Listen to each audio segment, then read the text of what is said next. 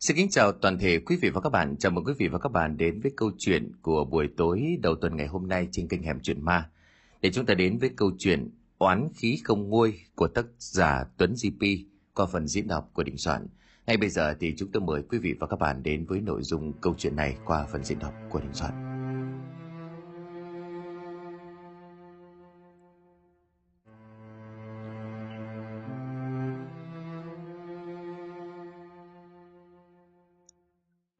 Từ Hà Nội qua Quang Trung Nguyễn Trãi, phóng một mảnh theo con đường Liên Á AH số 13, qua Bà Là Bông Đỏ một đoạn, rồi khi qua cầu Mai Lĩnh độ chừng hai cây số, rẽ vào tay phải phóng lên đê Yên Nghĩa, là đường về quê của tôi. Nhà tôi ở đây đã từ lâu lắm, hình như cũng chẳng tám đời. Tính đến tôi bây giờ không biết đã có bao nhiêu bậc cha chú cụ kỵ từng ngộ lại mảnh đất này – Gia phả của họ nhà tôi treo kín cả một bức tường nhà thờ họ, chỉ chít những cái tên lạ lẫm mà tôi chỉ được nghe người lớn kể lại và mỗi dịp thanh minh hay là cúng dỗ. Nhưng mà mang tiếng là vậy mà thật ra tôi là gia đình mình mãi mãi đến đây mới được trở lại quê cha đất tổ. Vì nhà tôi đều đã bỏ xứ đi từ lâu. Năm 1960, Đại hội đại biểu toàn quốc lần thứ ba của Đảng Lao động Việt Nam – ra nghị quyết đại hội về các nhiệm vụ của kế hoạch kinh tế 5 năm lần thứ nhất. Trong đó có ghi phải phân bố hợp lý sản xuất ở vùng đồng bằng trung du và miền núi, điều chỉnh sức người giữa các vùng, quy hoạch từng bước vào vùng kinh tế, thực hiện sự phân công phối hợp giữa các vùng kinh tế với nhau. Chủ trương này của Đảng ta khi ấy được thực hiện bằng cách phân bổ và tổ chức lại các nhóm dân cư lao động – hay nói chính xác là di dân từ các địa phương đồng bằng, sông Hồng lên sinh sống, sản xuất, lao động tại các địa phương miền núi trung du phía Bắc. Năm đấy ông bà nội của tôi cũng gồng gánh theo đoàn người đi xây dựng vùng kinh tế mới, là một trong những người đầu tiên đặt chân khai phá vùng Tây Bắc chủ phú khi ấy, vốn chỉ có những sắc dân thiểu số mà thôi. Mãi cho đến mấy năm gần đây, chúng tôi những kẻ viễn cách tha phương – mới tìm về nơi đất tổ, theo di nguyện của ông nội tôi để đưa nhau về nơi chôn rau cắt rốn một thời. Những tháng ngày đầu tiên khi mới đặt chân đến nơi này, mọi thứ với tôi đều lạ lắm. Ở đây chỉ cách Hà Nội chưa đầy 10 cây số, nhưng mà yên tĩnh bình lặng, không vướng chút nào xô bồ náo nhiệt của chốn thị thành.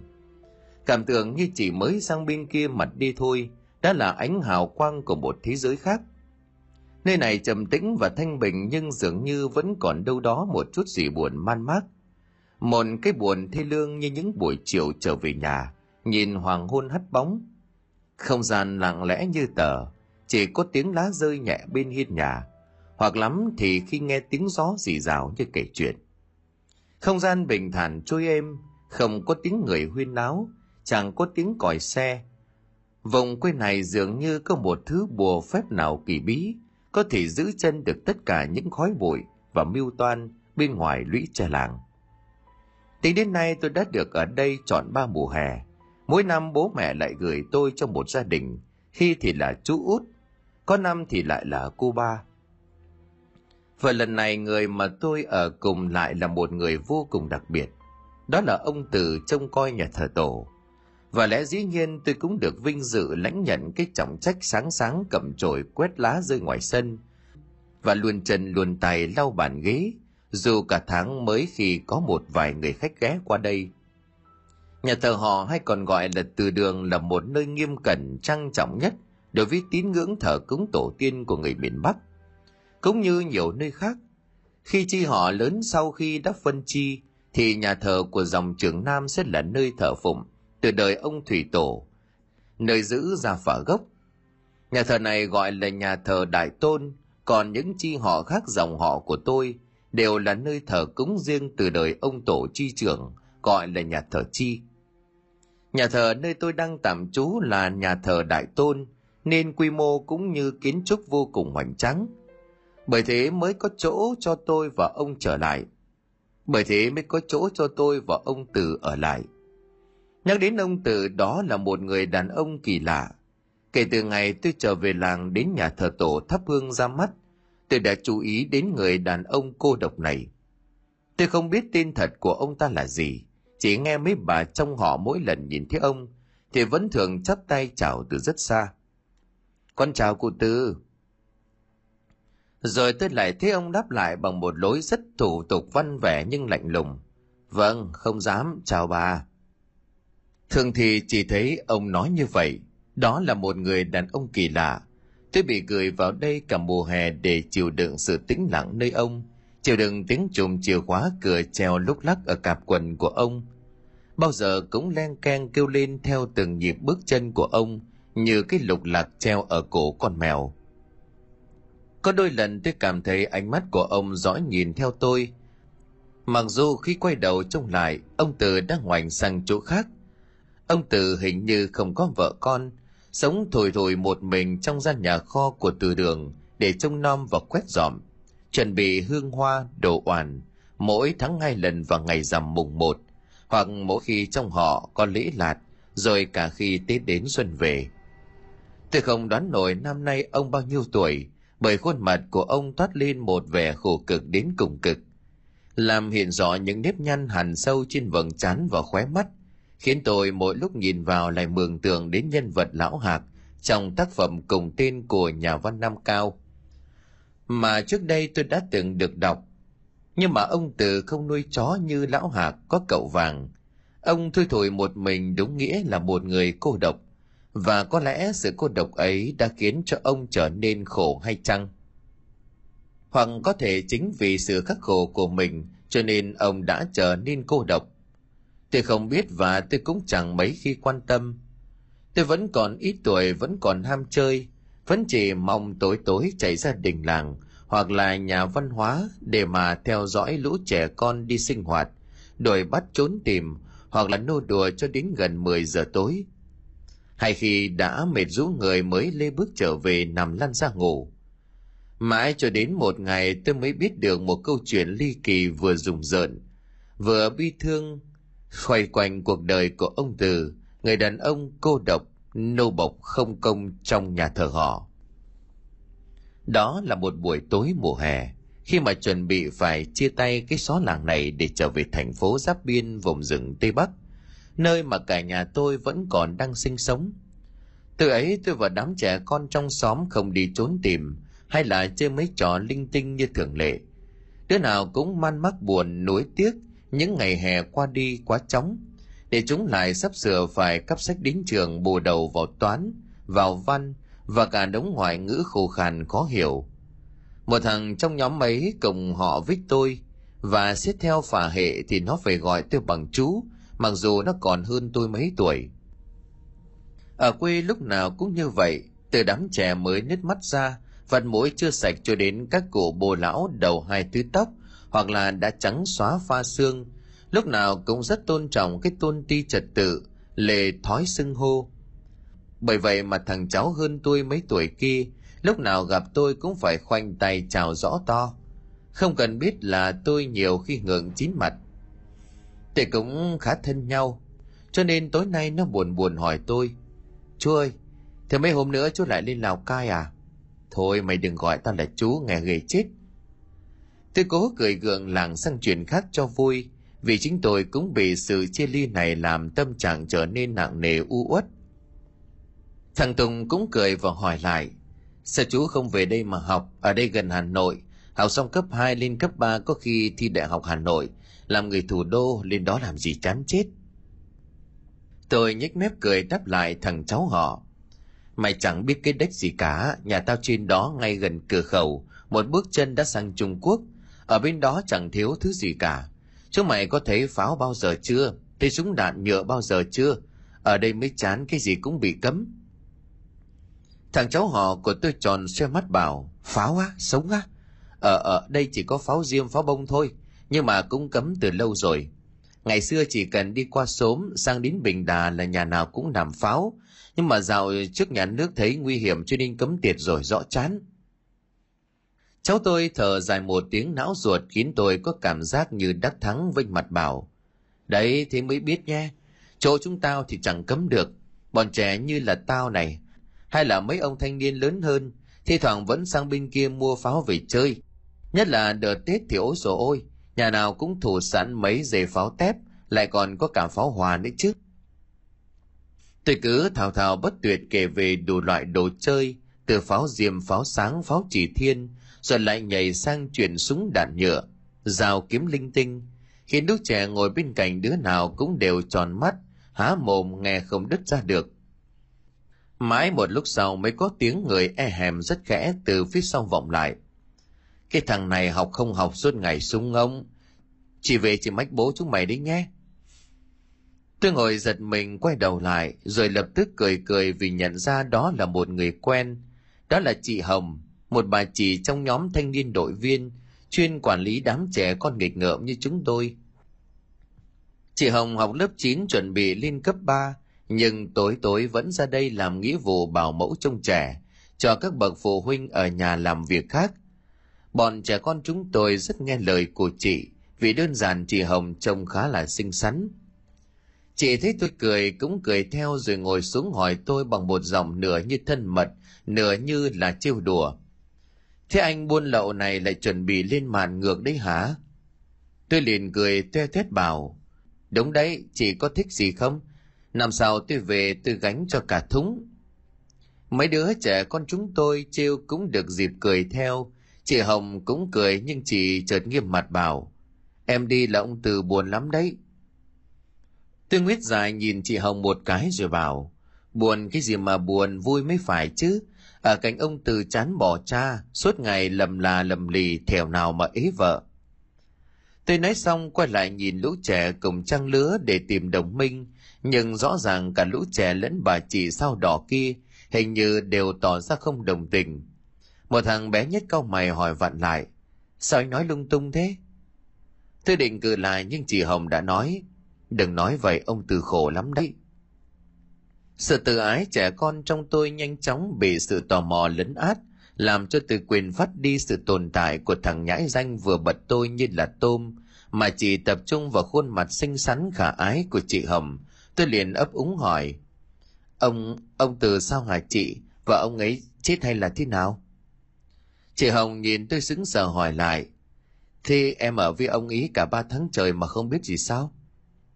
Tôi ngơ ngác lắc đầu ngay lúc ấy thì khi chị hồng chưa kịp nói thì thằng nhãi danh bàn nãy lại nói chen.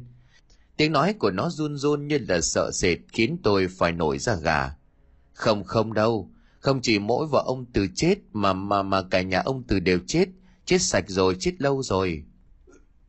Thằng bé vừa dứt lời, tôi chợt cảm thấy cả người bỗng nhiên lạnh buốt, dù đang giữa mùa hè trời nóng chảy mồ hôi dường như câu nói của thằng nhãi ấy cũng khiến cả sân nhà văn hóa đột ngột lặng ngắt như tờ. Mấy bóng đèn vàng tù mù treo ở mái hiên lại càng trở nên yếu ớt. Hắt lên từng khuôn mặt quanh tôi, khiến chúng xanh xao vàng vọt như những hồn mà bóng quế mới chui lên từ địa phủ. Từ trông mà rợn cả người, tưởng mình suýt nữa thì xoắn đái. Mãi một lúc sau, tôi mới định thần hỏi lại, thật thật không? Chị hồng trả lời thay cho thằng kia ai lại nói dối mày cái chuyện đó bao giờ? Em không tin thì thì chị kể cho mà nghe. Tôi lập tức gật đầu, mấy đứa bé ngồi bên cạnh và kể cả thằng cháu họ tôi. Giờ cũng đã biết nhưng vẫn há mồm chăm chú nghiến cổ, nghiêng đầu chuẩn bị lắng tai nghe. Những ngày đó, đất nước mình vùi sau hai cuộc chiến tranh nền kinh tế kế hoạch hóa đã bắt đầu phát sinh những tiêu cực không còn phù hợp cùng với thời đại. Toàn bộ nhu cầu của người dân hầu như đều do nhà nước bao cấp. Mọi người thay vì đi chợ như bây giờ, thì lĩnh lương thực nhờ tem phiếu. Không chỉ gạo, muối, thịt mà còn có cả những sản phẩm khác như là vải vóc, xà phòng. Kinh tế tư nhân gần như bị xóa bỏ, nhưng chỗ cho khối kinh tế tập trung, tập thể do nhà nước chỉ huy nền kinh tế chỉ huy, kế hoạch hóa, phân phối mọi nhu yếu phẩm bằng tem phiếu ấy. Trong giai đoạn hòa bình đã bộc lộ nhiều hạn chế. Việc người dân không được tự buôn bán trên thị trường hoặc vận chuyển hàng hóa cùng với khả năng quản lý có phần lỏng lẻo của hợp tác xã, khiến đời sống của nhân dân sau chiến tranh càng khó lòng phát triển.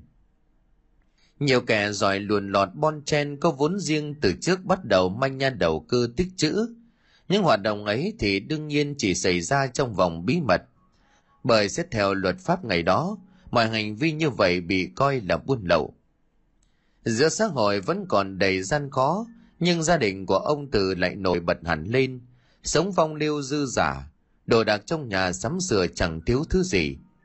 Nghiễm nhiên trở thành một dạng phú hộ đương thời giữ bao nhiêu người dân làng cùng khổ xung quanh. Kể chuyện gì thì cũng phải có đầu có đuôi. Ông Từ tin thật là Độ, gia cảnh của ông Độ khấm khá như vậy, cũng đều nhờ vào một tay mánh mông buôn bán của hai vợ chồng ông. Trước đó những năm tháng kháng chiến chống Mỹ, ông Độ cũng có một dạo đi bê, nhưng mà ông không phải là bộ đội. Ông Độ xuất phát điểm là một công nhân tầm thường trong xí nghiệp xe lửa. Sau này vì quen biết mà dần dà leo lên những chức vụ khác lớn lao hơn.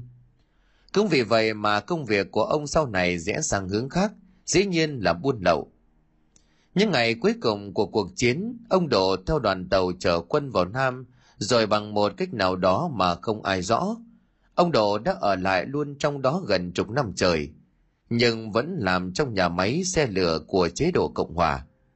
Ông quen thần được với một cô gái miền Tây và sau này trở thành vợ ông. Đến khi miền Nam hoàn toàn giải phóng, ông vẫn được chế độ giữ lại trong xí nghiệp. Mặc dù bao nhiêu bạn bè của ông phải đi cải tạo, thời thế tạo được anh hùng, ắt sẽ tạo ra gian hùng. Ông Đồ cũng là một kiểu gian hùng thời loạn như vậy. Ông chuyển dần ra Bắc mang theo cả cô vợ miền Tây về quê để sinh sống. Nhưng cứ giảm bữa nửa tháng ông lại lên tàu xuôi Nam. Trong làng ai cũng nghĩ ông đi công tác. Cái mác làm cán bộ của sở hòa xa ấy đã giúp ông chót lọt hàng trăm chuyến hàng buôn lậu. Không chỉ chính tay của ông chủ động đưa hàng, ông còn móc nối được với nhiều kẻ sẵn tiền lắm của, lấy hàng từ trong Nam đổ bán ra ngoài Bắc.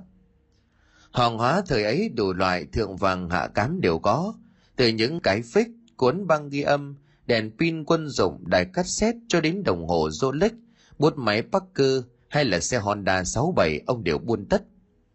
Những chuyến hàng đặc biệt ấy được ông cất giữ riêng trong một toa hàng, cứ dừng ở ga nào hàng sẽ bí mật được hạ xuống, giao cho đám con buôn hoặc trực tiếp chính người buôn đến lấy. Những vòng dây mối nhở, những chiếc vòi bạch tuộc trong đường dây buôn lậu của ông cứ như vậy càng lúc lại càng mở rộng thêm, giúp gia tài của cải trong nhà của ông ngày càng nhiều cất cao như núi. Sự mánh mông khéo léo ấy có lẽ tất cả nhờ vào dòng máu gia truyền của nhà ông. Ông Đồ vốn là con trai ruột của một người cự phú trong làng. Bố đẻ của ông là một địa chủ giàu nứt đố đổ vách.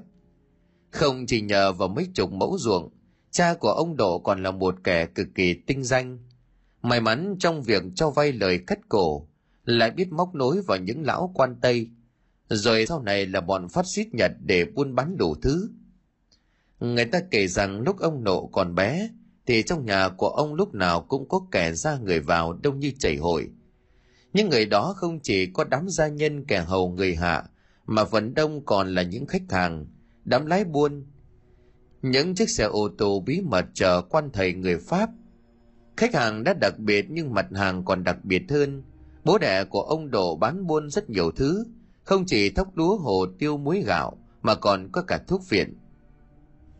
Và dĩ nhiên là ông kiêm luôn cả việc buôn người. Đó thường là những đứa con gái tầm 15-16 tuổi hoặc có khi còn trẻ hơn. Nếu chúng xấu xí quê mùa thường sẽ bị bán cho những nhà nào cần con ở, nhưng ngược lại nếu là đứa con gái nào có nhan sắc thường sẽ trở thành gái mại dâm trong lầu xanh hoặc vợ bé cho những lão quan viên già đầu mà vẫn thích chơi chống bỏi sau này lúc cải cách ruộng đất bố của ông độ bị người làng mang ra đấu tố tịch thu hết ruộng đất tài sản đến độ ông phải chui vào chuồng bò mà tự sát âu cũng là quả báo trong một đời vì lợi quên nghĩa sẵn sàng bán nước vinh thân Giang sơn của người cha để lại cho ông Độ chỉ còn mỗi căn nhà ba gian hai trái, nơi mà sau này ông Độ lấy tiền cải tạo để lấy vợ sinh con. Và mọi chuyện rùng rợn kinh hoàng cũng bắt đầu diễn ra từ dạo ấy. Ông Độ lấy vợ khá muộn, ở làng này những kẻ hăm bảy hăm tám mới chịu rước dâu đã bị nhiều người rẻ biểu chê là ế. Vậy mà ông đồ mãi đến ngót 40 mới lần đầu được lên xe hoa. Người vợ mà ông cưới về như đã nói ở trên là một cô gái Nam Kỳ, xuất thân từ miền Tây sông nước, lặn lội theo ông về tận tổng Hà Tây này để giúp ông nâng khăn sửa túi. Hai người sống chung trong cảnh sung túc của ăn của để thừa mứa, nhưng vẫn có điều khiến hai vợ chồng phải ăn nổi lẫn nhau. Đó là bởi bà Từ hiếm muộn. Hai vợ chồng lấy nhau được cả 6-7 năm mà không có con. Bà Từ kém tuổi chồng nhưng khi ấy vẫn ngoài 30, còn ông Độ thì cũng vừa tròn bốn chục. Nhiều người làng thường sầm xì bàn tán với nhau. Cây độc không trái, gái độc không con, các cụ dạy cấm có sai. Lại có kẻ ra vẻ em hiểu chấp miệng nói xen. Biết thì thưa thớt đã không biết thì dựa cột mà nghe. Theo tôi ý mà nhà cái lão tử đó chẳng có con cái gì, cũng là vì thằng cha của lão ngày xưa làm nhiều việc thất đức quá. Người ta bảo là con cái nhờ phúc của cha. Hồi còn sống ông già toàn cho vay ăn lời cắt cổ, bán cả thuốc viện, bán cả trẻ con, một tay đẩy không biết bao người vào cảnh màn trời chiếu đất. Phải bán vợ con đi, gia đình tan nát nghiệt ngập không thuốc chữa. Đó, như thế thì bảo sao, có nhân có quả cả thôi. Kẻ ấy nói xong để hách mặt lên vênh vênh tự đắc, vì thấy mình nói ra những lời chí lý. Đám đông ngồi bên cạnh cũng gật gù đồng ý. Họ đều là những người làng, không nên lạ gì những thành tích ghê gớm thuở xưa của cha đẻ ông Độ. Nay thấy ông Độ lấy vợ bao năm mà vẫn không có con cái. Nhiều kẻ nhỏ mòn nhớ lại những mối hận năm xưa mà Dương Dương tự đắc. Ra chiều là hà hy lắm. Bởi thế mà mới có lần ông Độ cáo tiết chửi um lên, bị dân phòng đưa lên trụ sở xã bắt viết tường trình, vì có thằng chết đẫm nào đó ném vào trong nhà của ông năm sáu quả bầu thối. Bà từ từ trong trông thấy thì rơm rớm nước mắt. Chỉ có ông Độ là không chịu được, chạy ra ngoài ngõ gào ầm cả lên, đến nỗi bị dân phòng bắt lại, ông mới chịu thôi. Nhưng mà sau vụ ấy một thời gian thì chẳng hiểu sao, bà từ trong người khăng khắc, rồi cái bụng cứ dần dần lớn lên. Đến khi bà chắc chắn rằng mình đã có mang, thì cái bầu cũng đã ngoài ba tháng. Hai vợ chồng ông Độ vui lắm, ngày ấy cả làng còn thiếu ăn mà ông nghe tin vợ có bầu, đã làm một bữa tiệc khoản đãi mọi người linh đình trên Hà Nội. Không có người biết tiếng, ông Độ liền đưa vợ lên phụ sản, rồi sang cả nhà mấy bà lang có tiếng ở trong vùng. Ai cũng quả quyết rằng đứa bé trong bụng của vợ ông là con trai. Cái tin ấy lại càng làm cho ông hạnh phúc, vì sau này ông Độ có người nối dõi tông đường, giúp ông nở mày nở mặt. Vì không còn mang cái tiếng là tốt mã rẻ củi, cao to mà lại hạt lép. Thế nhưng mà ngày vui ngắn chẳng tẩy gang, còn có những điều buồn thảm u uất thì cứ dài đằng đẵng tưởng chừng như là vô tận. Cái thai trong bụng của bà suốt 9 tháng 10 ngày đều khỏe mạnh. Đến khi trở dạ hai vợ chồng mừng mừng tuổi tuổi, đưa nhau vào bệnh viện phụ sản ngoài Hà Nội, thì bà sinh ra một đứa bé trai kháu khỉnh nặng hơn 3 cân. Xét về mọi mặt đều rất bình thường, nhưng vừa mới đưa con về nhà chưa đầy một tuần, thì thằng bé cứ yếu dần yếu dần rồi chết. Buổi sáng đau lòng ấy, bà từ theo thói quen dậy sớm kiểm tra con, thì đã thấy thằng bé người cứng đờ lạnh toát, mặt mũi tái xanh da rẻ bượt bạt không còn huyết sắc. Bà run rẩy sờ vào người của nó ngẩn ngơ như một kẻ mất hồn. Phải mất cả phút sau bà mới bàng hoàng bật lên tiếng khóc thì lương não ruột. Người mẹ đau đớn tê tái ôm sắc lạnh cứng của con trẻ vào lòng, gào lên một cách đầy não ruột. Trời đất ơi, con ơi là con, con tỉnh lại đi giời ơi là rời mình ơi, các ông các bà ơi cứu còn tuổi với. Ông Độ lúc đó đang nằm ngủ ở buồng bên, nghe thấy vợ khóc thì giật mình ngồi bật dậy, rồi tung cửa lao sang. Ở trong phòng mờ tối lạnh lẽo đến thê lương, ông thấy vợ của mình ngồi xoa tóc bên giường, đầu cuối gục một bên áo vẫn vạch ra, để lộ bầu vú cương lên vì tắc sữa. Những đứa trẻ sơ sinh, đứa con của ông giờ chỉ là một cái xác không hồn, nằm yên lặng miệng há ra nhưng hơi thở không còn nữa. Đội choáng vắng viện tay vào thành cửa, đứng cho khỏi ngã khuôn mặt của ông thẫn thờ, bờ môi run lên bẩn bật không nói nên lời. Rồi cứ như vậy ông quỳ xuống lết đi trên nền xi măng lạnh toát bằng hai đầu gối. Nước mắt của ông ứa ra đầm đìa trên khuôn mặt, còn ông chỉ mếu máu nhắc đi nhắc lại được hai chữ. Con ơi! Những người lắng giềng mới sang sớm đã nghe thấy tiếng khóc não nề từ nhà ông độ vọng sang, thì cũng vội vàng chạy đến. Họ đứng túm tụm với nhau ở bên ngoài hàng rào, có người tò mò cúi đầu qua cánh cổng gỗ, có người lo lắng gọi to. Ông Độ, ông Độ ơi, làm sao thế? Còn chưa dứt câu hỏi thì người ban nãy nhòm qua khe cổng đã rú lên thật lớn. Ôi trời ơi, chết rồi, thằng bé, thằng bé chết rồi. Mấy lời ngắn ngồi làm cho cả xóm hơn hai chục người nhốn nháo bỗng nhiên im bặt. Khuôn mặt cũng có vẻ hãi hồng Họ không biết vì sao đứa bé mới sinh tự nhiên lại lăn ra chết. Có người chưa tin sốt sáng hỏi như là quát. Thật, thật không? Có có nào lại như vậy được chứ? Anh đừng nói linh tinh vạ vào thân đấy. Những người thanh niên tò mò ban nãy đã vội vã thanh minh, chỉ tay vào khe cửa miệng nói. Không, không thì bác nhìn đi thì biết. Người kia cũng chen đám đông qua cánh cửa, một vài người khác không nén nổi tò mò đắp bật tường nhảy thẳng vào trong sân. Dĩ nhiên là người thanh niên nọ nói không sai. Đứa bé đã chết, nằm rũ trên cánh tay trần của người mẹ, tóc xóa già phủ kín lên gương mặt. Nhưng ai cũng có thể trông rõ làn da tím tái, xanh xào của đứa con bất hạnh. Một vài người vào trong nhà trước, đứng chết trần trước cảnh tượng đau lòng. Vợ của ông Độ thấy có người vào nhà tuổi thân mà khóc lớn. Ôi con ơi, các ông các bà ơi cứu con tôi. Vừa nói người phụ nữ vừa quỳ trên hai đầu gối, tay vẫn bồng thi thể cứng đờ của đứa trẻ bất hạnh. Nước mắt của cô tràn ra ướt đẫm khuôn mặt. Chảy ra ướt cả bầu vú cương lên không thèm che đậy, vì cơn đau thất lòng làm cô quên đi tất cả. Có một vài người đàn bà tốt bụng vội vàng chạy lại, lấy tấm chăn mỏng quẳng lên người của cô, rằng lấy đứa bé rồi cũng thút thít bảo. Khổ thân thằng bé, chị ơi sao lại đến nông nỗi này chứ? Vợ của ông Đồ nghe thấy như vậy thì lại càng khóc lớn hơn. Dưới mái tóc bù xù như là tổ quả, người mẹ mất con gào lên từng tiếng đầy xé lòng. Tưởng chừng chỉ chút nữa thôi sẽ hóa rồ lao đầu xuống đất mà chết theo đứa bé. Bên cạnh cái nôi thì ông Đồ cũng thẫn thờ ngồi im lặng như một cái xác không hồn. Ngăn người đàn bà bất hạnh khỏi tìm đường chết. Mặt của ông hướng lên trên nhà miệng hơi há dớn, miệng hơi há dài như là muốn nói gì đó, mà những tiếng nấc nghẹn ngào đang ngăn ông lại. Bên tai của ông là những tiếng khóc bi thương cứ như vậy cất lên, phù hòa cho nỗi đau rượu vợi vừa chút xuống gia đình của ông, như là một dấu hiệu của một tương lai đầy tăm tối. Đám ma của đứa bé diễn ra nhanh chóng, nhưng vẫn xúc động đến rơi cả lệ. Dù có người cứng lòng đến đâu đi chăng nữa, cũng chẳng thể kiềm chế được nước mắt trước cảnh tang thương như vậy. Ở giữa nhà một cái áo quan bé tạo, chỉ lớn cứ khoảng cái hòm lạnh lẽo nằm im. Bên cạnh có mấy người láng giềng thay nhau cúi đầu, nhận lễ của hàng người vào cúng.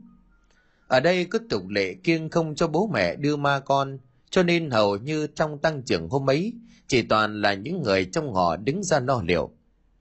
Vợ của ông Độ nằm ở trong buồng, khóc than khàn cả cổ, mấy lần định lao ra ngoài ôm lấy áo quan, mà được vài người hàng xóm tốt bụng ngăn lại. Ông Độ ngồi ở trong một xó mà kệ đàn mũi đói vo ve, vô tình hút no máu của người đàn ông bất hạnh. Ông khóc không thành tiếng nhưng nước mắt vẫn chan hòa, chảy xuống gò má đen sạm vì thương nhớ đứa con thơ. Ở bên ngoài sân người chấp sự vừa thay lời tăng quý nói vài câu thủ tục để tiến đưa vong linh của đứa bé con bất hạnh, mong rằng nó sẽ sớm được đầu thai. Sau đám tang con thì ông Độ vật vờ ngồi bên bàn nước, ngoài sân mấy đứa cháu trong họ đang thu dọn giúp nhà của ông bản ghế. Người chấp sự là một ông bác, vốn có tiếng trong họ là người hay chữ, lại gần ông Độ rồi ân cần bảo. Thôi cháu ạ, à, ở đời này nhiều thứ đến với mình vì duyên, nhưng cũng có người đến với mình vì nợ. Thôi thì đã là duyên là nợ thì mình không tránh được, cháu đừng có nghĩ nhiều. Ông Độ nhìn người bác họ rơm rớm nước mắt rồi gật đầu. Vợ của ông cũng mới từ trong nhà bước ra đôi mắt trũng sâu, thâm quẩn như một người kinh niên mất ngủ. Nghe ông bác nói thì cũng vội òa khóc vì thương con. Ông già chấp sự không nỡ lòng nhìn cảnh tượng bi ai ấy, đành thở dài đứng dậy bước ra sân. Ông đưa mắt nhìn sang sơn rộng bề thế mà cha mẹ để lại cho ông cháu, rồi lại tặc lưỡi lắc đầu nghĩ đến thảm cảnh đau lòng vừa diễn ra. Ông già chấp sự ngẩng đầu khẽ thở dài một tiếng, rồi nói thầm chỉ muốn mình nghe thấy mà thôi hy vọng mọi việc không giống như mình dự đoán nhưng mà chuyện buồn nào rồi cũng phải qua đi thời gian rồi cũng dần xoa đi tất cả. Hoàng chí ít là nó giúp người được nguôi ngoai để mà lại phải bon chen và gánh vác. Người ta vẫn còn phải sống, phải làm ăn và tiếp tục cố gắng vươn lên không ngừng nghỉ. Cái chết của đứa bé đôi khi cũng làm cho hai vợ chồng ông độ buồn lòng. Nhưng dường như càng vì vậy mà ông lại càng chăm chỉ làm ăn. Mánh mùng buồn bán khiến gia cảnh lại càng khấm khá hơn cái tết năm ấy cũng là lúc những chàng pháo điên thanh nổ giòn giã ngoài ngõ xóm, mang đến niềm vui cho làng xóm và lóe lên một chút hy vọng cho cả hai vợ chồng ông. Bà độ thông báo mình có bầu ngay đúng vào cái đêm 30 tết. Ông độ tròn mắt nhìn vợ mình là một nụ cười bên nhành hoa đào khoe sắc. Tay vợ của ông xoa xoa nhẹ nhàng vào bên ngoài cái áo bông. Khoảnh khắc ấy, ông đã dèo lên sung sướng như một đứa trẻ con rồi lại lao lại ôm chầm lấy vợ, y như là ngày mới cưới.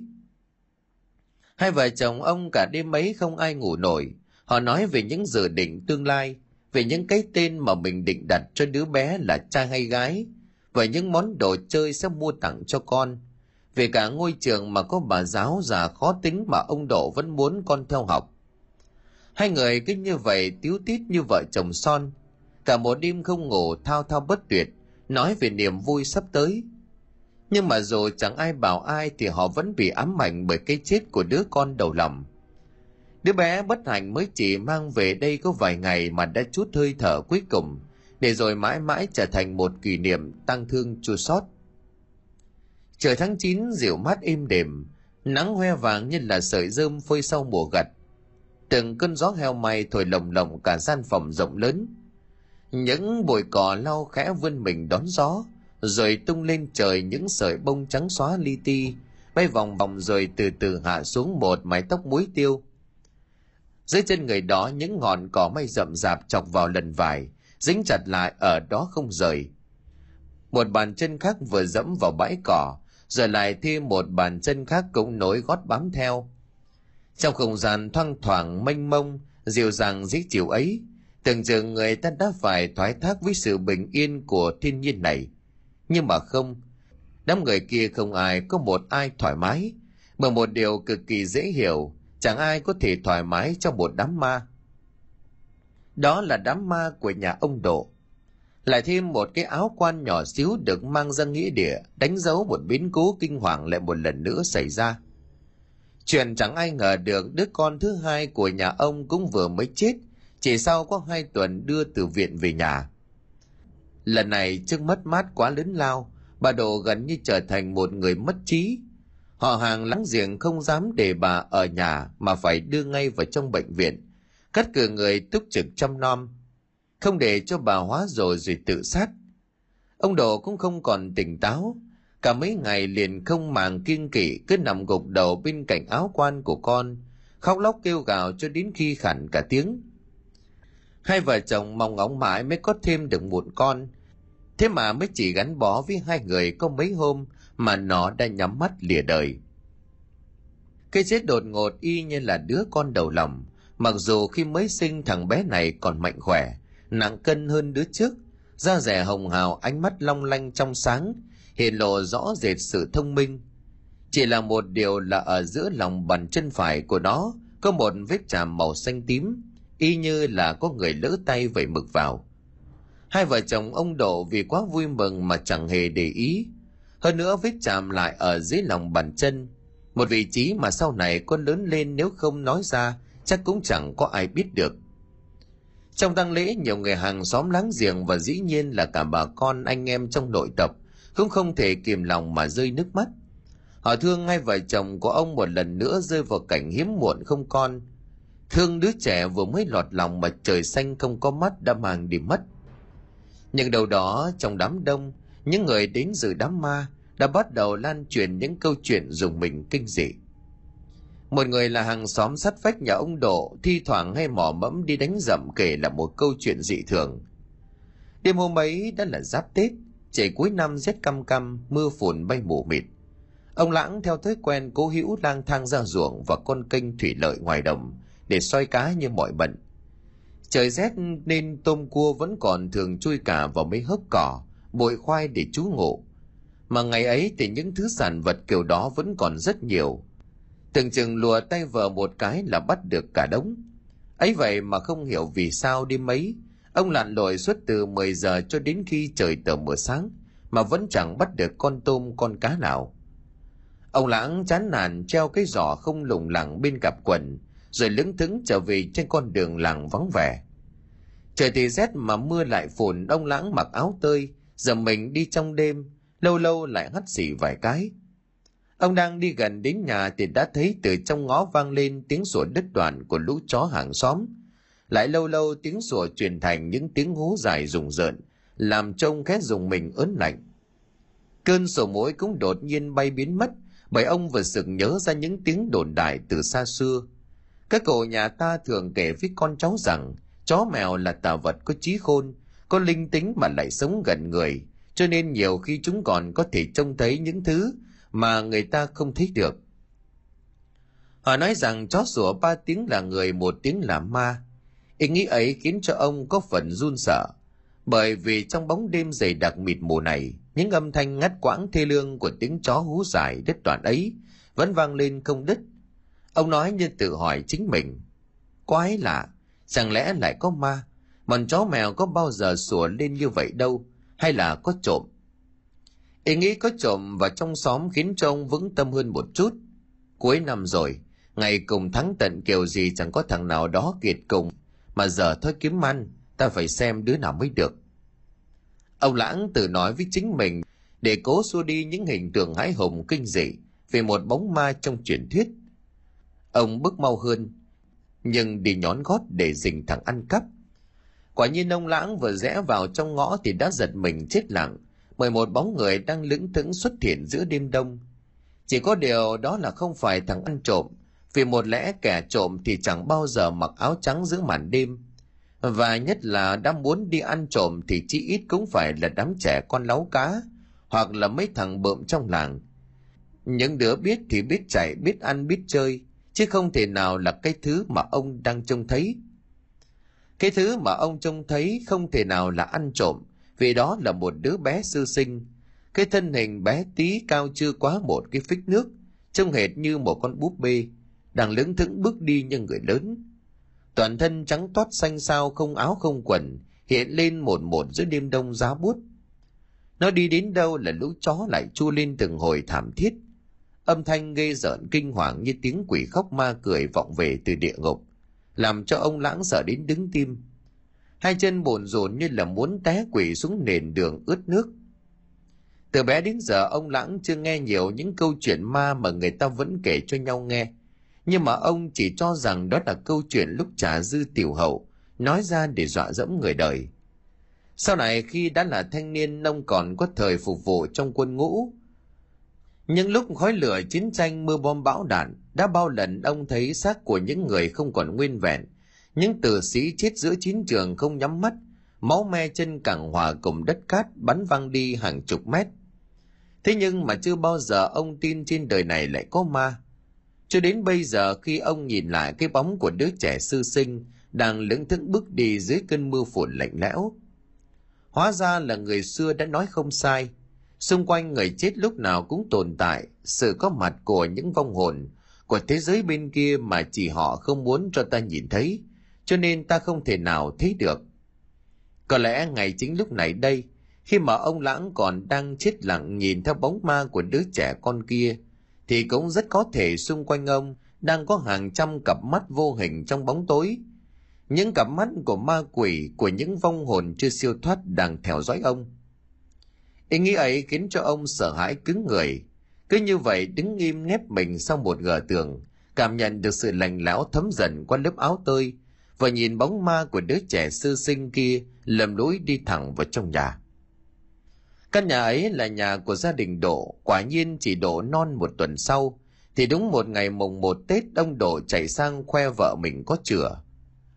Ông Lãng nghe mà sợ đến đứng cả tim vì nhớ lại cảnh tượng kinh dị đêm nào, nhưng vẫn phải cố gượng cười, chúc mừng người láng giềng cuối cùng cũng sắp có đứa con nối dõi. Cho đến lúc này giữa đám ma thi lương và sầu thảm, ông lãng mới dám kể cho mọi người cùng biết. Câu chuyện ấy khiến cho họ phải kinh hoàng. Nhiều kẻ bán tín bán nghi cho rằng ông lãng bịa đặt khiến ông phải quả quyết thể tiên sư tôi mà nói điêu thì cả nhà tôi chết. Làm sao mà tôi quên được? Hôm đó là hai ba tết vừa buổi chiều nhà tôi còn làm lễ tiến ông táo lên trời, thì tôi đến tôi đi đánh dậm cả buổi không được con nào, đến lúc trở về thì gặp hồn ma của thằng bé.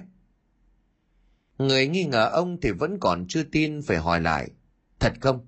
Hay là ông lại uống rượu cúng táo quân cho nên nhìn cả hóa quốc? Ông liền lặng lẽ chửi thề thêm lần nữa, sổ gạo nhà tôi còn kia kìa, tôi mà nói điêu sổ gạo nhà tôi ngày mai mất. Rượu cúng thì được có dăm ba chén bỏ bèn gì? Mà còn chẳng bỏ dính răng. Mà kể là tôi có say đi nữa thì cái thằng bé con người nó trắng toát như vậy tôi trông rõ mồn một mà lại.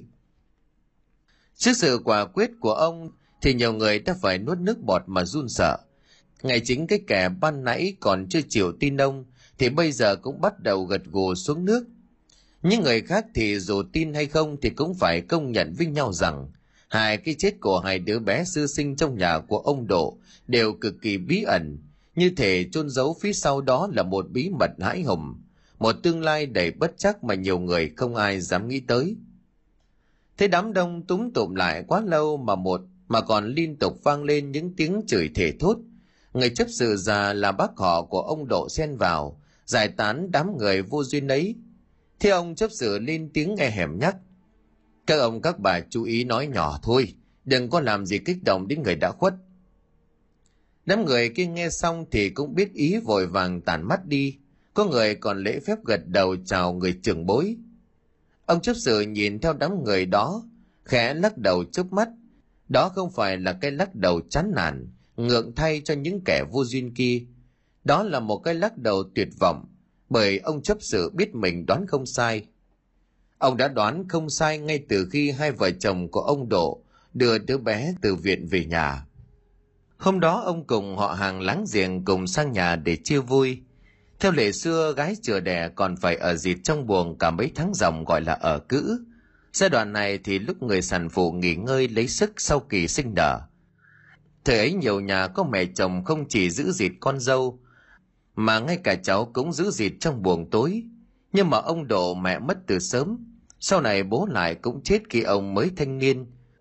Cho nên thành ra vợ ông không bị ai theo dõi nhiều như gia đình khác. Hai vợ chồng vì quá vui cho nên ngay ngày hôm ấy, công màng đứa trẻ đi khoe với mọi người. Tất nhiên là hàng xóm láng giềng cũng biết ý, chỉ đứng cách một quảng nhìn đứa bé từ xa, chứ không ai đến gần vì sợ mình nặng vía sẽ làm cho đứa bé bị quấy đêm khóc đêm. Thế nhưng có thể vì còn bỡ ngỡ hoặc vì mới sinh cho nên sức khỏe của vợ ông Độ còn yếu. Thành ra lúc bế đứa bé người sản phụ lỡ để cho đứa bé quấy mạnh, suýt đánh rơi. Cứ may là ông Độ ở bên đỡ kịp. Nhưng cũng chính trong khoảnh khắc khi mà lớp khăn phủ ở bên ngoài bị nâng lên một đoạn, cũng là khi ông chấp sự giật mình tái mặt. Ông trợn mắt bàng hoàng không nói nên lời. Bởi vì ông vừa nhận ra một dấu hiệu bí mật mà chỉ mình ông biết, một dấu hiệu mà ông đã để lại trước đây – để sau này ông lại càng chắc chắn vào những việc mình tin đoán. Đó là vết chạm dưới lòng chân của đứa bé. Vết chạm xanh ấy giống hệt với đầu ngón tay của ông.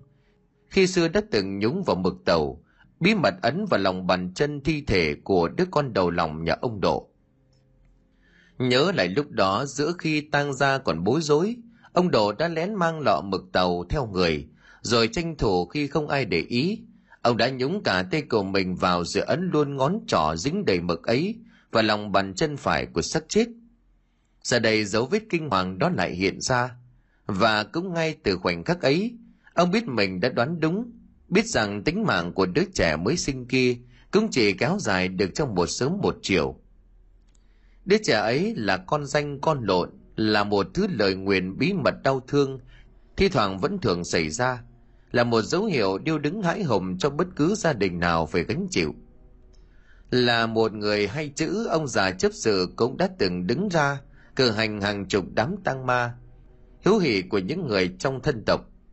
Ông hiểu được chuyện xưa tích cũ, biết được những sự kiện ly bì bí ẩn mà khoa học chưa có lời giải đáp. Còn dành con lộn cũng chính là thứ đặc biệt như vậy.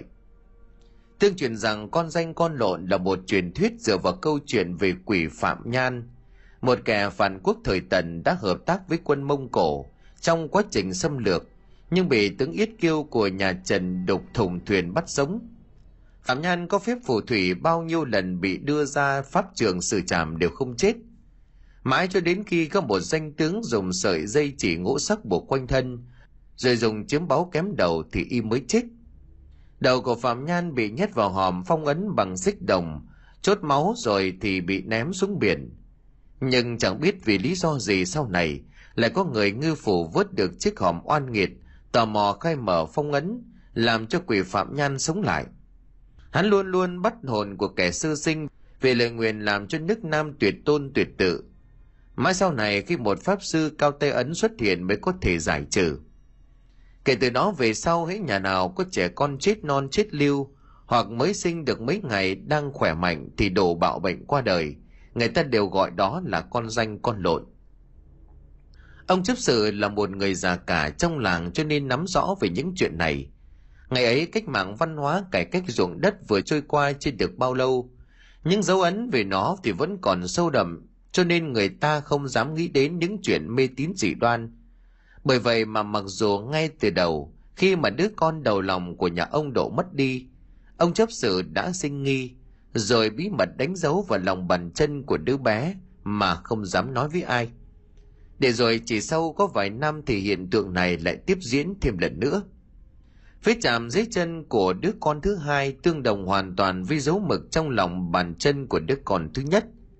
Không chỉ là một vết chạm bình thường, nó còn là một thứ đánh dấu cho sự trở lại của âm hồn của một lời nguyện đáng sợ chứng tỏ vong linh của đứa bé trước đây cũng trở về dương thế xuất hiện giữa đêm mưa giáp tết lầm lỗi đi trong bóng tối trở lại căn nhà xưa và một lần nữa trở thành con trai của ông bà độ gieo rắc nỗi đau đớn khôn nguôi và một niềm xót xa vô tận ngày hôm ấy khi đứng trong tăng trường đã nhiều lần ông chấp sự muốn kể lại việc này cho ông độ nghe nhưng chưa có dịp. Ông đành đợi cho người cháu họ bình tĩnh lại hơn thì mới đặt vấn đề, nói rõ đầu đuôi sự việc. Đồng thời tìm ra phương hướng giải quyết để chấm dứt hoàn toàn những thảm kịch xót xa này. Trời đã bắt đầu đổ những hạt mưa, ngay từ sớm dáng chiều đã rực một màu đỏ ối. Thấp thoáng bóng mây mờ đen kịt phía trời Tây, hứa hẹn mang đến cho ngôi làng này một cơn mưa nặng hạt. Trong tăng trường lại càng lặng lẽ những người láng giềng đã về cho vãn đội phu mộ cũng vừa mới nghỉ ngơi đang túng tụng quanh một mâm cỗ nguội. Tấm bạt căng ra ở ngoài sân căng mình chắn những hạt mưa rào nhưng không đủ sức nước mưa hắt vào ướt nhẹp cả khoảng sân. Mấy bộ bàn ghế ông chấp sự đã nhờ mấy thanh niên kê lại gọn vào góc sân. Lâu lâu mấy người lại dừng tay lại rồi hướng đôi mắt về phía người đàn ông bất hạnh. Ông Đồ thẫn thờ ngồi tựa lưng vào chân cột chống mái hiên, mưa to gió lớn hắt nước ướt sũng cả bộ đồ tang mà ông cũng không thèm để ý. Phía sau lưng của ông cái quan tài của đứa con xấu số không còn nữa, mà để lại một gian nhà chống hùa chống hoác như chính trái tim đau khổ bây giờ của ông. Một thảm kịch xót xa xảy ra dồn dập, làm cho ông trở tay không kịp. Ông cũng chẳng thể nào hiểu được vì sao Đứa trẻ ngày hôm qua vẫn còn đang mạnh khỏe, rồi chỉ có vài cơn hắt hơi sổ mũi đã tắt thở mà nhắm mắt xuôi tay. Cái chết đột ngột của đứa con thứ hai khiến ông không khỏi xót xa đau đớn. Nhưng mà giữa những tiếng nức nghẹn ngào, ông Độ vẫn đủ tỉnh táo để lờ mờ nhận ra, dường như mọi biến cố này có gì đó ly kỳ quái dị. Còn đang thẫn thờ ngồi tựa lưng vào chân cột, Trần có một bàn tay dịu dàng đặt lên vai, làm cho ông độ sực tỉnh mà quay lại. Bác! Tiếng hỏi ngắn ngủi nhưng cũng khiến người phía sau thở dài buồn bã. Ông chấp sự ngồi xuống bên cạnh rồi thủ thì nói vào nhà đi chứ ngồi ngoài này làm gì? Mưa ướt hết nhỡ lăn ra ốm thì sao hả cháu? Ông độ nhìn người bác họ chua xót lắc đầu. Ốm đau thì cũng xá gì với cháu đâu hả bác? Ông chấp sự già lắc đầu khuyên nhủ.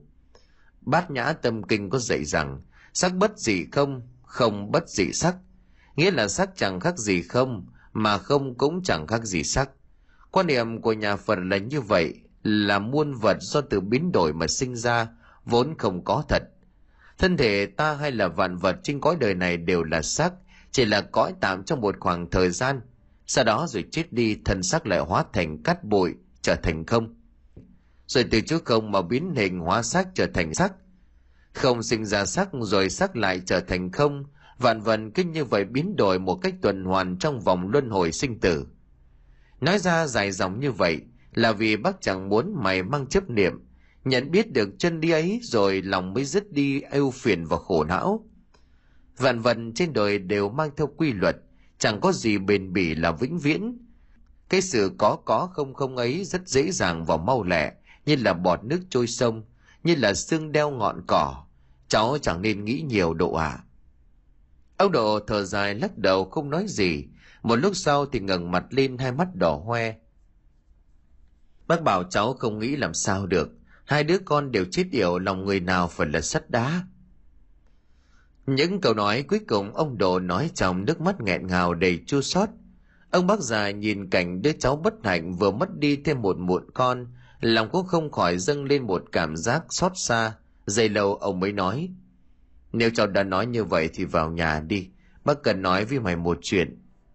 Thấy thái độ của ông già đột nhiên thay đổi, ông Độ cũng biết là có sự chẳng lành. Vội vàng đứng lên không thèm thay quần áo mới, lững thững bước theo người bác, đi thẳng vào một căn buồng nhỏ ở trong nhà. Trong căn phòng lạnh lẽo tối tăm sực mùi nước hương trầm và vàng mã, ông Đồ nghe như là nuốt lít từng lời của người bác họ. Càng ngày ông lại càng kinh hoàng choáng váng, trong đầu của ông hiện lên cả ngàn câu hỏi mà không có một lời giải đáp. Ông đã từng nghe nhiều người kể về những sự ra đi đột ngột của đám trẻ sơ sinh, những cái chết kỳ dị mang nhiều ý nghĩa tâm linh ẩn sâu trong đó nhưng mà ngàn vạn lần ông không thể ngờ được rằng chính hai đứa con của mình lại vướng vào trong hoàn cảnh ấy. Ông Độ ngồi bệt bên cạnh chiếc nôi mà hai vợ chồng từng chuẩn bị để đón đứa con đầu lòng. Nó chưa kịp nằm ấm chỗ thì đã ra đi vĩnh viễn, ra đến đứa thứ hai thì cũng không khác gì. Ông Độ ngước mắt nhìn lên xà nhà, thở hắt ra như người hấp hối. Đứng cách đó không xa, người bác họ cũng chỉ biết lặng lẽ thở dài. Nghe những tiếng than thở não nề của người cháu trai bất hạnh. Ôi, trời cao đất dày ơi, trả lại con cho tôi, xong lại đầy đọa gia đình tôi như vậy. Ông già ngồi xuống bên cạnh người cháu trai, loanh quanh ấp úng như là muốn tìm lời an ủi. Nhưng mà ông vẫn còn chưa kịp nói gì thì chính ông độ đã lên tiếng. Giọng nói có vẻ như bình tĩnh hơn, không hồn hển nghẹn ngào như trước nhưng rõ ràng vẫn là những tiếng sụt sịt não nề Bác à, bây giờ bác bảo cháu phải làm sao? Khổ thân vợ cháu, chẳng nó phát điên mất thôi bác ạ. À. Ông chấp sự chỉ biết chép miệng thở dài. Ông đưa mắt nhìn lại cái nôi được đan bằng mây tre trông cực kỳ mỹ thuật, là có mấy thứ đồ chơi mà ông độ mua về nhỏ nhỏ xinh xinh. Ở một góc vẫn còn trong cái nôi yếm của thằng bé con, mà có thể người ta chưa quên đốt. Tất cả những điều ấy khiến ông già chẳng thể cầm lòng, cũng chẳng phải đưa tay áo lên quệt đi nước mắt. Những việc như thế này từ bé đến giờ bác không chỉ nghe qua, chứ đã bao giờ gặp đâu hả cháu. Nhưng mà mày cứ thử lên chùa xem, hoặc là tìm ông Viêm đúng rồi cháu à Mày chạy ngay xuống làng Tuân tìm cụ Viêm. Trước ngày giải phóng cụ Viêm có thời làm nghề xem phong thủy, xem tiếng số nổi tiếng ở chùa Trấn Quốc. Mấy sau này mới chuyển về Tuân sinh sống với hai anh con trai. Mày chạy xuống tìm cụ viêm, có gì cụ giúp được cháu ạ? À? Mà thôi, để bác đi cùng với mày luôn. Ngày ấy đường AH13 vẫn còn chưa làm mới, người ta muốn đi từ làng Hạ phải vòng qua làng Nghĩa, rồi qua chợ điếm đến mương thì rẽ phải, đi thẳng chừng nửa cây số nữa thì mới đến Cống Tuân. Ngoài ô Hà Nội thuở ấy tối tăm lắm chứ không được nhộn nhịp phát triển như bây giờ. Hai bác cháu đèo nhau trên con xe đạp Phượng Hoàng, đội mưa đội gió mà kể quãng đường trơn ướt đi mãi mới đến gần chân đê sát điếm chợ làng nghĩa. Ngay cạnh điếm chợ của làng nghĩa ấy có một cái ao rất lớn mà thực chất chính là cây giếng làng có ở chỗ đó chẳng biết từ lúc nào. Giếng làng nghĩa bây giờ vẫn còn nằm ở giữa một ngã ba một đằng là điếm một bằng là lên đê. Còn đường còn lại thì đâm thẳng gia đình làng nghĩa giếng làng ở bên tay phải nếu đi từ bờ đi xuống, trách phía đối diện chính là một ngôi chùa nhỏ và ngay cạnh đó là nhà văn hóa bây giờ. Lúc hai người đi đến chân đê đã là hơn 11 giờ đêm, đường thì tối mà lại trơn như là bôi mỡ. Cái xe đạp cà tàng phanh chạy bằng cơm loạn choạng lao từ dốc đê, tốc độ khá nhanh mà trời lại mưa rào tầm tã, cho nên ông độ không để ý vô tình húc thẳng vào một cái bóng mới băng qua đường cái xe đổ cành càng một bên, còn hai người thì ngã nhào quần áo lấm lem bùn đất tay chân đau y ẩm ông đồ khi ấy vẫn còn có sức lồng cồm bò dậy sờ người ông bác cỏ. ông già bị ngã nhằn nhó vì đau, một bên chân đạp mạnh vào một viên gạch, lồi ra ở giữa đường rách tước. máu chảy chăn hòa lẫn cả nước mưa, nhưng xem chừng đầu óc vẫn còn hoàn toàn tỉnh táo ông già thi cháu ra đỡ mình bèn nói, bác bác không sao đâu, xích chân thôi. Mày mày ra xem con cái nhà ai, xem nó có sao không, khốn nạn thật đấy. Nửa đêm nửa hôm không giữ con trong nhà mà lại thả rông như thế. Ông già còn chưa dứt lời thì dùng mình toàn thân nổi đầy gai ốc thân thờ há mồm, cánh tay vẫn chỉ ra đằng trước nhưng run lên bần bật. Không nói được nửa lời, ở bên cạnh ông độ cũng tái người kinh hoàng hai mắt trợn to mở lớn chừng chừng rách kẽ.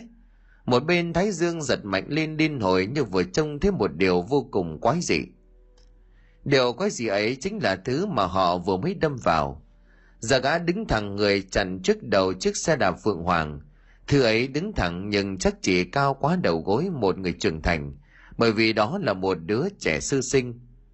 Trong đêm sâu thăm thẳm chỉ có một ánh chớp lập lòe thi thoảng bừng lên rồi vụt tắt ông đồ hái hồng trông rõ trước đầu xe của mình là một đứa bé con. Đó chẳng phải ai xa lạ mà chính là đứa con đầu lòng của ông. Đứa bé đã chết cách đây cả mấy năm. Ngay sau khi đưa từ viện về nhà, trong ánh chớp bập bùng làn da nó xanh xao tái nhợt. Trên người của thằng bé không có lấy một mảnh áo mảnh quần. Thân thể gầy đét tứ chi quắt queo lại như chỉ là khúc củi khô. Nhưng cái bụng lại tròn vo to như là cái trống khuôn mặt của thằng bé xanh xeo tái mét, giữa lúc gió táp mưa xa chợt nhoẻn miệng bật cười khanh khách. Ấy vậy mà trước khung cảnh hãi hùng ấy, ông độ như một kẻ mất hồn hoặc có lẽ là tình phụ tử vừa trỗi dậy, khiến cho lòng của ông bùng lên như là ngọn lửa bị đổ thêm dầu. Ông thẫn thờ rồi hai hàng nước mắt kinh như vậy ứa ra, chảy tràn trên đôi gò má sạm đen vì sương gió. Được một lúc thì ông bật khóc giơ hai tay gào lên rồi toan nhào tới con ơi bố đây sao lại đến nông nỗi này ôi trời đất ơi Thấy cháu của mình lao về đứa bé con, ông bác họ chợt hãi hùng giật mình ngồi ngay dậy. Hai tay ôm chặt lấy chân của ông cháu nói như quát. Độ tỉnh lại đi, nó không phải con mày dừng lại. Ông Độ bị bắt túm lấy chân không thể nào đi được, nhưng vẫn cố sức vùng vẫy toàn khót khỏi hai cánh tay cứng nhắc, ôm chặt lấy cẳng chân. Ông Độ quay lại gào vào mặt của bác. Thả cháu ra bác ơi, con cháu kia kìa, nó về kia kìa bác. Trời đất ơi Độ ơi là Độ, ôi lẳng nước ơi các ông các bà, ai cứu cháu tôi với. Ông già sức yếu biết mình không thể níu lấy thằng cháu còn trai trẻ, đành gào toáng lên nhờ mọi người đến giúp Đồ rằng mạnh chân ra nhưng không được, gào lên như một kẻ hóa rồ, chửi thẳng vào mặt ông già khốn khổ. Còn tôi về ông thả tôi ra cho tôi đón con, con ơi là con bố đây. Từ phía sau ông già bị rằng mạnh mấy lần hai tay đã giã rời, nhưng vẫn cố ôm lấy chân của thằng cháu đang phất cuồng vì nhớ con. Không còn phân biệt được đâu là hư đâu là thực, đâu là người đâu là ma. Từ phía dưới chân đi một vài người còn chưa ngủ, nghe thấy bên ngoài có tiếng chửi bới gào thét cũng vội vàng lao ra cửa họ tò mò nhìn nhau rồi người khoác áo tơi kẻ cầm đèn đuốc lao vội ra ngoài vì nghĩ rằng trên đê có người gặp cướp có cả mấy anh thanh niên tay lăm lăm con dao, mang theo cả đòn gánh đội mưa lao đến. Nhưng khi đến nơi, họ chỉ thấy hai người, một già một trẻ rằng có nhau dữ dội. Người trẻ liên tục chỉ tay về đằng trước nói rằng ở đó có con của mình. Mặc dù hàng trăm cặp mắt khi chứng kiến chỉ thấy một khoảng tối mênh mông. Ông già nọ vẫn còn nằm dưới đất, ôm lấy chân của người trẻ, thấy có người làng đi ra thì liền gào lên. Các ông các bà, giữ cháu tôi lại, nó bị mai nhập rồi mới nghe xong, ngay từ mai nhậm đã có người hốt hoảng lùi lại phía sau. Mấy anh thanh niên cũng sợ. Mất thêm mấy lần kêu gọi mới dám nhảy vào giữ chặt chân tay của ông độ. Có bà chạy ngay về nhà bung ra cái bô nước tiểu, hắt đổ bốn phường tám hướng. Người khăng rắn mặt đơn vung tay tắt cho ông độ một cái nảy đom đóm mắt. Đến lúc ấy, ông độ mới giật mình như sực tỉnh ngơ ngác nhìn đám người đang hoảng sợ. Vây quanh linh mình giữ chặt chân tay dân làng được hai bắt cháu vào một nhà dân gần đó, nghỉ lấy sức và cũng để người ta băng bó vết thương cho ông lão. Lúc này ông mới hồn hển kể lại sự tình, rồi quay sang với mấy cậu thanh niên khẩn quản bảo, tôi tôi nhờ các chú các chú có chú nào biết nhà cụ viêm ở làng tuân thì nhờ các chú mời về giúp nhà chúng tôi. Khổ thân thằng cháu của tôi, để hai đứa rồi mà toàn là con danh con lộn, đầy đọa cả nhà nó dần nồng nỗi như vậy một thanh niên đứng xa nghe thích như vậy thì liền mạnh miệng bảo, bác bác để cháu đi cho, cháu biết nhà ông viêm. Rất lời, anh ta vội vàng quay lưng bỏ đi, kéo luôn cả một người đàn bà đứng tuổi leo lên chiếc xe đạp phượng hoàng dựng ở giữa sân. Ngồi gục đầu ở một số nhà, ông đổ vẫn đau lòng chua xót, nước mắt nai hàng nhớ lại cảnh tượng quái dị kinh hoàng vừa diễn ra. Rõ ràng khi nãy hai bác cháu ông đã tông xe vào một đứa trẻ chạy ngang đường để bé ấy ông độ trông rõ mồn một chính là đứa con của mình. Nhưng mà tại sao lại vậy? Ông độ cứ tự hỏi chính mình hàng trăm câu hỏi, quanh đi quẩn lại vẫn chẳng có lời giải đáp. Nhất là cái nụ cười quái đản khanh khách như là tiếng ma gạo quỷ khóc, khiến cho ông đến bây giờ nhớ lại không khỏi lạnh người run sợ. Chẳng lẽ là con ông đã bị hóa quỷ về bắt hết những đứa con mà ông sinh ra hay sao? Hay ngay từ lúc ban đầu đã chẳng hề có đứa con nào cả? Tất cả chỉ là một thứ luật nhân quả hồi báo, như một thứ lời nguyện mà ông phải gánh vác trên vai. Vì những tội lỗi mà đời này cha ông đã từng gây ra cho những người từng đồn đại. Những ý nghĩ ấy cứ liên tục quanh quẩn rục rã, vùng vẫy trong đầu, khiến những giọt nước mắt của ông không ngừng rơi lã chã. Mấy người làng đứng vây quanh, ai nhìn ông cũng phải lắc đầu xót xa cho một hoàn cảnh phải chịu. Sự tăng thương liên tiếp số phận quá đỗi phú phàng buộc ông và cả gia đình phải lâm vào cảnh điêu linh ngai oán ngồi một góc khác thì ông già chấp sự liên tục nhìn ra ngoài ngõ ngóng tin của người thanh niên ban nãy trở về trong lòng thầm mong sẽ không còn thêm chuyện quái sự xảy ra thêm Đồ chừng nửa tiếng sau thì có tiếng xe đạp trùng xích lọc sọc tiến vào. Ngoài ngõ có người nào đó cũng vừa nói lớn. Về rồi về rồi, nhanh lên đi. Chiếc xe đạp rẽ vào trong sân ngày thanh niên ban nãy lao xuống nhưng vẫn giữ cho một ông cụ loạn choạng leo xuống. Ông cụ ấy có lẽ đã phải ngoài 80, một mái tóc bạc trắng như cước, một chòm râu dài trước ngực cũng đã trắng phau. Tuy đã lão niên nhưng lại toát ra một vẻ tiên phong hạ cốt. Vừa nhìn thấy ông độ và người bác già, ông cụ ấy đã lắc đầu bảo. May cho hai bác cháu nhà anh lắm.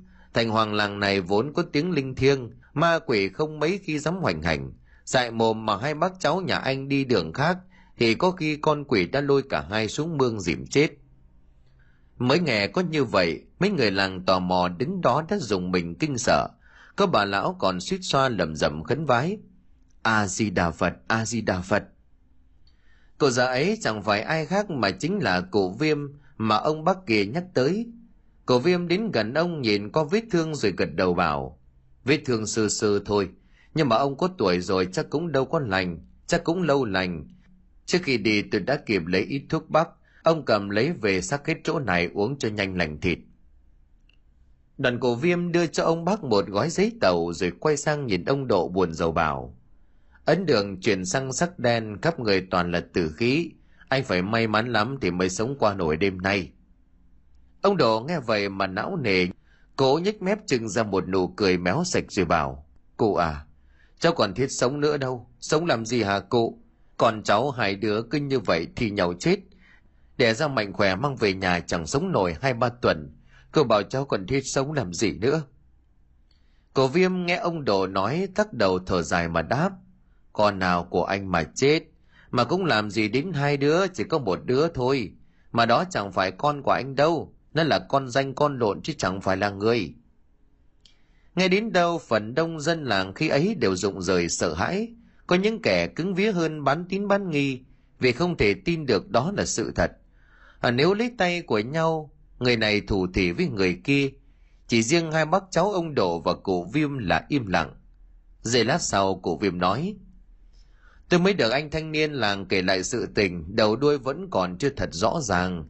Nhưng mà nếu xét ra một cách công tâm thì tôi chắc mầm mình chẳng đoán nhầm con danh con lộn không phải là một đứa bé sơ sinh, càng không phải là hai hay là ba đứa con riêng lẻ. Nó giống như một lời nguyền, như một thứ thần trùng báo oán. Tôi nói ra thế này, trước là xin có trời xanh chứng giám, sau thì cũng xin tả lỗi với thân nhân họ hàng của anh đã xuôi tay nhắm mắt.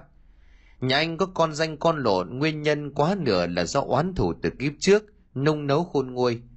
Oán khí tích tụ lâu ngày trở nên có linh tính chúng đợi khi vợ anh có bầu thì nhập vào bào thai cả hai lần vợ anh mang bầu đều thật sự chỉ là mang thai duy nhất một đứa con thế cho nên là khi bác anh chấm mực vào lòng bàn chân của đứa đầu lòng đã chết của anh, thì ngay lần mang thai tiếp theo và của anh sinh ra một đứa bé có vết chạm xanh ngay vị trí đó Cô Viêm nói đến đây rồi ngỏ ý về làng hạ nhà ông Độ để tiếp tục tra xét nguyên nhân.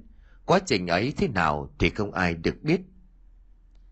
Chị Hồng kể đến đó rồi đột nhiên khựng lại, mắt thẫn thờ như sợ hãi nhìn về phía sau. Theo bản năng của tôi cũng quay người trông lại, rồi giật mình suýt nữa ngã ngửa ra nền đất. Tối rồi đấy, sao không có về ngủ đi?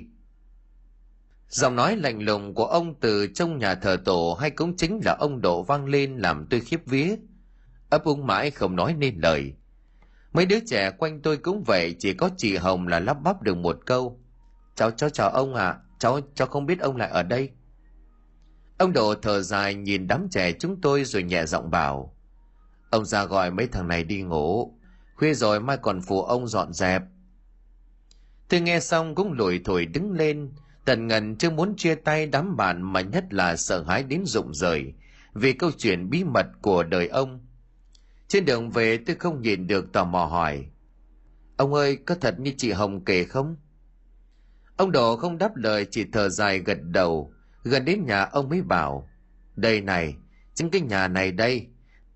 Ngày đấy đây là nhà ông, sau này ông để lại cho họ xây từ đường coi như cũng là một cách để ăn năn sám hối cho những tội lỗi mà tiền nhân mắc phải. Tôi nhìn theo cái dáng già nua mệt mỏi của ông bước vào trong sân, rồi tiến lại ban thờ thắp hương theo thói quen cẩn thận. Nợ cha con trả, hóa ra cái thứ lời nguyền kia đều xuất phát từ tội lỗi của cha ông Độ. Ngày trước cổ thân sinh ra ông Độ từng làm rất nhiều điều ác, trái luân thường đạo lý, cho nên là đẩy rất nhiều người xấu số tới bước đường cùng phải tự vẫn hoặc là bỏ xứ tha hương cầu thực. Oán động ấy rồi nén lại cuối cùng tất cả đều do một vai của ông độ gánh. Thiết nghĩ tiền thích đức hậu tầm long. Ông độ dù đã là người giàu có nhất nhì làng hạ thời ấy nhưng vì đời trước ăn ở nhân đức cho nên dù ông có tầm được long cũng không giữ được cuối cùng phải chịu bao nhiêu cảnh tăng thương. Tôi lại cũng biết được rằng thật ra bà độ vợ cũng không chết mà sau khi điều trị khỏi bệnh tâm thần vì kinh sợ trước những tội lỗi của ông bố chồng lại không muốn quên đi những ký ức đau thương vì hai đứa con lọt lòng chết điều, cho nên đã xuôi nam trở về quy cũ tu trong một gian chùa nhỏ gần nhà ông đồ thì ở lại đây hiến mảnh đất của mình đập nhà cũ đi, dựng nên gian từ đường khang trang bể thế, coi như là một lời cảm ơn đến tổ tiên cha ông, đã giúp ông còn giữ được cái mạng này. Ngày ngày sám hối cho tội lỗi của người cha làm địa chủ nhà khói phụ thờ cho nhà thờ họ.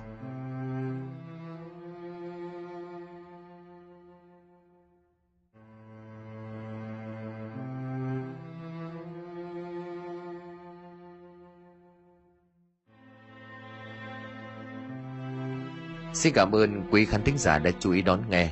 Xin kính chào, tạm biệt quý vị và xin hẹn gặp lại quý vị trong những câu chuyện tiếp theo.